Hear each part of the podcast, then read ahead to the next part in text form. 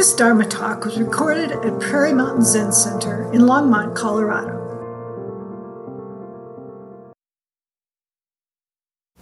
So we continue our study, The Eightfold Path. Um, once again, I'm using a book titled The Eightfold Path, uh, edited by Jikyo Cheryl Wolfer, and it's um, each part of the Eightfold Path has an essay by a different uh, woman Zen teacher. This book, uh, well, I've got four, four of the authors signed my copy of the book. this book came out in uh, 2016. Uh, but I'd like to uh, do an overview of the Eightfold Path. Uh, and that's so each part of the Eightfold Path is connected to the other seven. So could be drawn, I think, as a circle. However, it tends to be listed in a certain traditional order, uh, starting with wise view, which is like wisdom. And one might think that, um, well, one one interpretation would be the Buddhist teachings give us a wise view, but the main Buddhist teaching is to be in the present moment. Uh-huh. Some people have said the a wise view is no view, no fixed view, which also points to the present moment. I find that a little, maybe too clever to say wise view is no view, but there's a valid point there. But from the um, Myoan Grace Schireson, from her commentary, she says, Think of right view as right viewing. Finding right view is an activity we engage in or not. Engaging right view plunks us smack down in the center of our own living reality. We turn away from the thinking, feeling, imagining functions of our minds and toward our felt experience of the present moment. So, present moment, uh, you may have a lot of wisdom from experience and from teachings, but first part is to know where you are, to know where your audience is and what's going on. Uh, so that's being in the present moment. Then we're here, um, and very naturally we we kind of know want to know what direction to paddle our boat in the middle of the ocean of being here. So that's uh, right intention. So our intention can be said to benefit all beings, including ourselves. And the author of that pointed out uh, loving kindness and compassion as practices for right intention. And these first part are together are kind of considered um, wisdom. The Eightfold Path is kind of broken into three practices. So one is wisdom, and next we get to what's considered the ethical practices of wise speech, which is very complex. But in all these areas, we tend to be unconscious. Gosh, we, you know, we just start talking. we base our talking on a combination of what other people around us, what they're talking about, and our own proclivity. Uh, some people might not have a proclivity to talk very much, and then that's it's good in a way, but it's also like they don't have much practice. they haven't made as many mistakes, so their their speech isn't might not be as skillful. um, and then wise action. So everything we do is an action and everything uh, has an effect, and doing nothing is an action. so these practices are continuous. Um, speech too, we're always thinking, you know, preparing our descriptions. So it's, continuous practice. And the last of the three parts considered ethical, uh, wise livelihood. And this one might be kind of tricky. Uh, there's a lot of unconscious assumptions there because it really ties into society. You could say all these are always tied into society, but rice livelihood, uh, very much so. And we have the urgency of needing to provide food and shelter uh, pretty urgent. So that might um, play out in ways where we're not uh, fully conscious. I'll just say quickly the last three uh, wise effort, mindfulness, and samadhi. I call these um, quality of being. Uh, thought of calling them like our mental state, but I don't like mental tends to ignore the body and state implies there's some correct way to be. I just call it quality of being. You know, quality of being's pretty overlooked um, because we're so concerned with contents. But contents come and go. You know, contents uh, kind of a distraction from some actual more fruitful approach of paying attention to our quality of being. So traditionally, you might say, from wise understanding and wise ethics, we can then develop um, a quality of being that it lead to um, samadhi, kind of a, a wonderful way to be. But I think I'd like to work this list in the other direction for a second because in Zen we're like just sit down and sit zazen. So we're kind of starting with the eighth one. Just sit down and uh, your quality being comes up. Um, lots of other stuff come up. Everything comes up. Um, so we kind of start there. Um,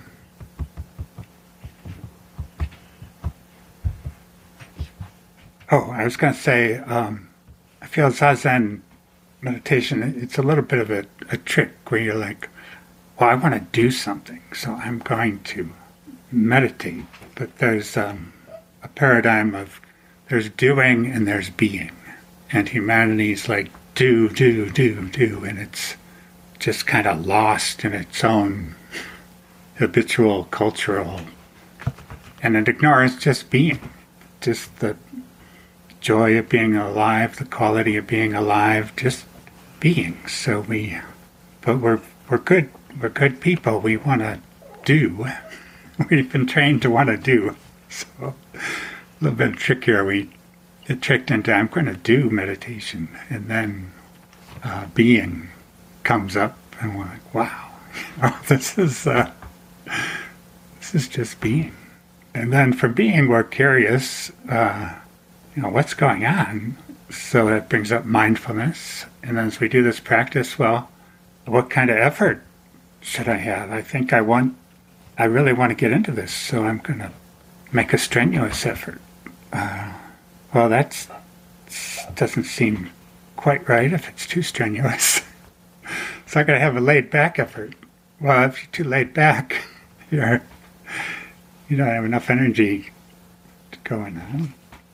And then you know, from the quality of being, you well, you have a view. What's going on in my life? Uh, what's going on in your life? Your livelihood, your actions, your speech.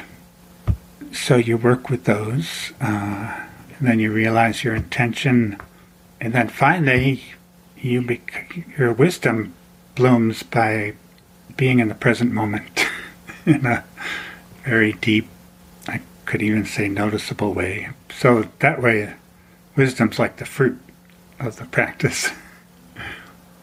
okay, I just uh, thought I'd cover that. So I like to honor the author by reading some of her words. Um, I'm going to kind of do the last part of her essay and then might go back to the first part of her essay. Um, so she's talking about society today.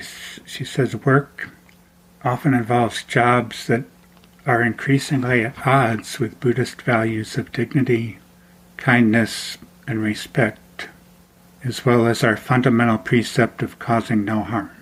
So, in many ways, um, ecologically promoting a cultural paradigm that favors some and doesn't favor others, um, work is um, doesn't seem like the best uh, situation.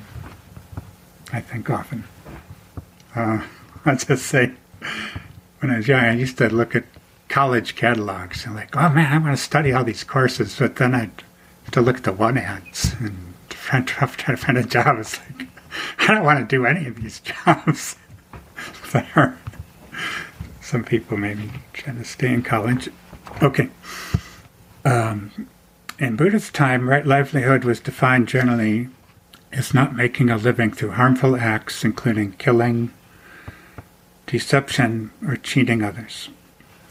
Harmful occupations that were specifically prohibited in Buddha's time included trading in arms, trading in living beings, trading in flesh, and intoxicating drinks, or in poisons.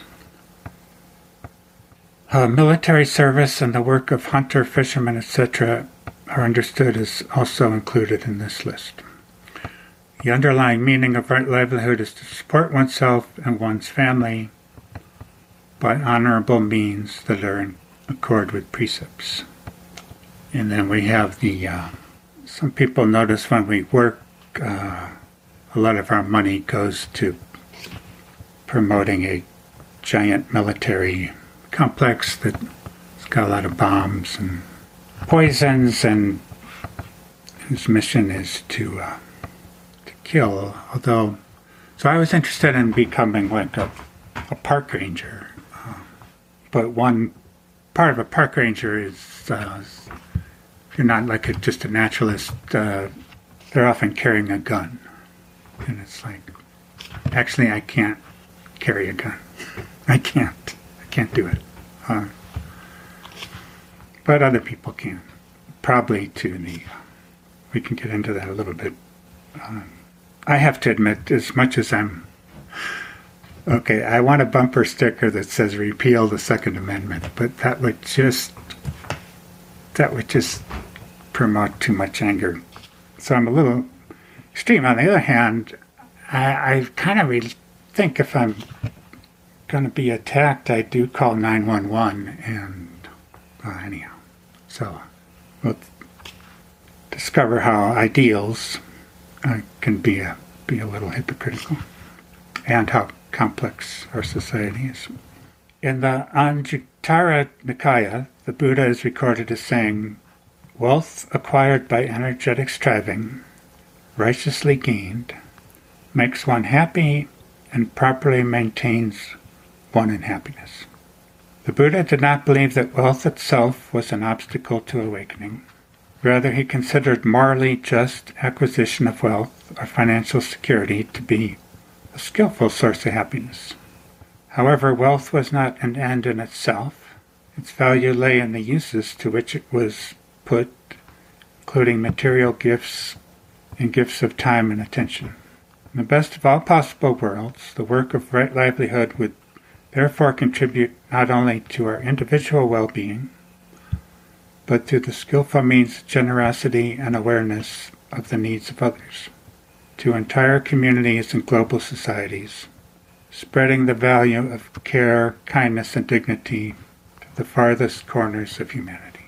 So, work, um, we're working with others and doing things that affect others. And, you know, to the extent we make that a positive situation, is what the Buddha suggests, suggests we look at. I do have other quotes from the Buddha where he doesn't seem that uh, that wild about wealth, but um, other times he is. So he, Buddha didn't say everyone just be a monk with a robe and a bowl. Buddha was like, no, this is society, and kings should be kings and govern righteously, and merchants should be merchants and uh, handle that righteously. Um, he wasn't a naive, simplistic uh, teacher. Um, uh, one Zen teacher, well, he wrote a book called Right Livelihood, which I, no, I think he called it, well, it was about work as spiritual practice. Um, he says right livelihood means conscious livelihood. In other words, regardless of our job or lack of job, we should be aware of the implications and consequences of what we do, which is the same with right action and right speech What are the implications and consequences? Now, another Zen teacher, um, so he, he's a little more realistic, perhaps, than I am about my uh, anti military, anti weapon stance. He says um, the realities of the modern post Nazi Holocaust world and post 9 11 world may mean that contemporary Buddhists must acknowledge the necessity for military forces to be used for genuine self defense, to reduce terrorist attacks and hostile occupations, and as peacekeeping forces in situations where genocide or other major harm is being committed. While I deeply wish for complete nuclear disarmament, in the meantime, I'm very glad there is a meditation group at the Air Force Academy and that our Air Force pilots have training in meditative calm. Uh, so in Colorado Springs at the Air Force Academy, there was and perhaps still is a, um, I think, a Buddhist chaplain that teaches uh, mindfulness. It might actually be be required there. Um, so that's pretty good. Um, so so the world is complicated. Lots of things are matters of degree. Uh, and I'm pretty much, uh, you know, I really, so I'm pretty much pacifist in the uh, manner of Gandhi. And, um, but when we look at something, place like Ukraine, that's, um, it's not a very popular view. Um, who knows? We really don't know. But I'm not going to stop wishing for a, a pacifist world. Um, so she goes into s- several issues here, like um, so eating meat, you know, and we say so indigenous cultures close to, very close to nature, eat eat meat. Uh, sometimes just grubs, grubs. Guess you can have a taste for raw grubs from from a decaying log if you're in the tropics, but of the Arctic, uh, the indigenous people it didn't have much except animal animals to eat, and they kind of needed need that fat. So I, I don't go. Uh, he says Robert Aitken is purported to have said the only difference between a cow and a vegetable is that a cow screams louder. I wasn't gonna. I don't really go that far. I'm going to harvest some cabbages, and I, I'm sorry, I'm just not worried about the cabbage having uh, the consciousness that uh, mammal or even a fish does in terms of. Uh, but maybe I'm I'm a little backward. But uh, vegetarians aren't aren't off the hook because, as I've mentioned before, in order to plow up a field, and they seem to need. A lot of people think you need to spray it for weeds and spray it for bugs, and uh, growing plants takes its toll on animals, especially in terms of taking away their environment. It's like you, it's hard to be an animal if in the middle of a cornfield, um, or yeah, or the, even a meadow. Uh, gets yeah. So uh, Dave and I drove across the Midwest, drove across Iowa, a lot of corn and soybeans, and we talked a lot about the use of the land. And you know, to me, it's just, can't we just share? Can't, can't we do like ninety percent corn and ten percent wildlife cover? I mean, can't we share the land? Anyhow, um, she brings up uh, a way to make money called investing. Investing um, does seem like gambling to me, and gambling, not a big fan of gambling. Oh, there was recently, so the state lotteries, um, it's an interesting article about this. They provide funds that are used for parks and nature, and like that's such a great thing. But there's a study who, who's buying the lotteries? It's people that can ill afford, and they're like being marketed by states in neighborhoods of people of color, and they're being marketed in a way that exaggerate as if they're like a for-profit, like they're exaggerating uh, your p- chances of winning. Uh, it's like this, this is our government uh, kind of preying on uh, people that are more vulnerable to be preyed upon. So, but even the stock market is interesting. They say uh, after advertising an investment firm, they're like little claimer stocks involve the risk of loss, you know. But it's just built into our society. Like, um, well, no, that's just what we do. And the people that get their cut of it, whether there's a win or a loss, they still get the cut of managing investments. And then when it's a loss, they go, oh, well, we blame the banking system, we blame the economy. Don't blame me for telling you. Anyhow, okay. It's crucial to remember that right livelihood does not exist in a vacuum, but must always be considered in the context of its relationship to the other seven limbs of the Eightfold Path. As part of the triad of ethical conduct, right livelihood clearly includes both right speech and right action but it is equally important to observe it through the lens of right view. In a world that is increasingly abstract, technical, and lacking in human interaction and oversight, ethical decisions become increasingly abstract as well, often leading to a rationalizing mindset in which ends justify the means. When this happens, the truth appears flexible.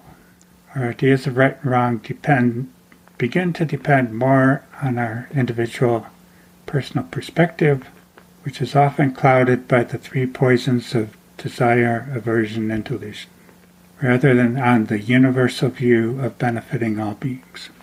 So in the present moment, you can see this is causing harm, you know, this is not healthy, it's increasing divisions, it's alienating people, it's got ecological consequences, and of course, but uh, rationalizing.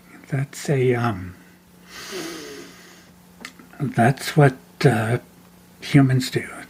You know, they build this, spin this web of, I think, quote unquote, logical reasons, which are often just speculation uh, of this. This is the way we have to do things. And my response is one word with a question mark. Uh, really? Really? and, and is that we have to do things? And then the author says, um, perhaps part of right livelihood is reflecting upon our choice of work by asking, what can I give, rather than what do I get? As interdependent beings, perhaps right livelihood is the way that we can intentionally provide for ourselves and our families while at the same time contributing to universal well being and harmony. As Buddhist practitioners, our deepest intention is to benefit all beings while causing no harm. Well, I'm afraid I have to say less harm. when we diligently apply this intention to our daily work in combination with our practice of the Eightfold Path and the Buddhist precepts, our work becomes spiritual practice and right livelihood very naturally appears. So, you know, our Sangha is really the whole of society. And work is just a wonderful, a wonderful way to engage with uh, with people. Uh, it's workplace is it can be the ground of our practice, and it's often hard to have right speech at the workplace. I used to um, really have trouble with leaders who were doing things differently than I thought they should do.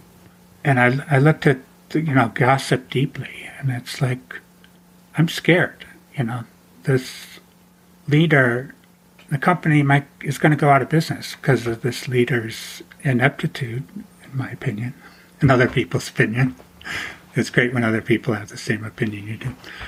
And uh, so I ended up, you know, gossiping, but, you know, but the which was a way to wake up to to perhaps stopping gossiping. But in a way, it was pretty understandable. It's like we're, you know, our livelihoods are on the line here. Um, and it, um, and sometimes you can see the fruit of your practice through livelihood, um, through your coworkers. Um, so I had one, one boss in particular said, this was a while ago, and I think I might have improved. I'll start with this one. He's like, I used to be interested in Buddhism, but after meeting you, I'm not interested in anymore. Uh, we didn't have a great relationship, but I had a better story, more recent. co-worker, she wrote up something about me that I brought a whole new level of peace and harmony to this organization, like a level that you know they hadn't had before. So, so sometimes you're complimented and sometimes you're insulted, but work is a, a real place. Um, I mean, I do some things in society like sit in a coffee shop and go to movies, but I'm not really.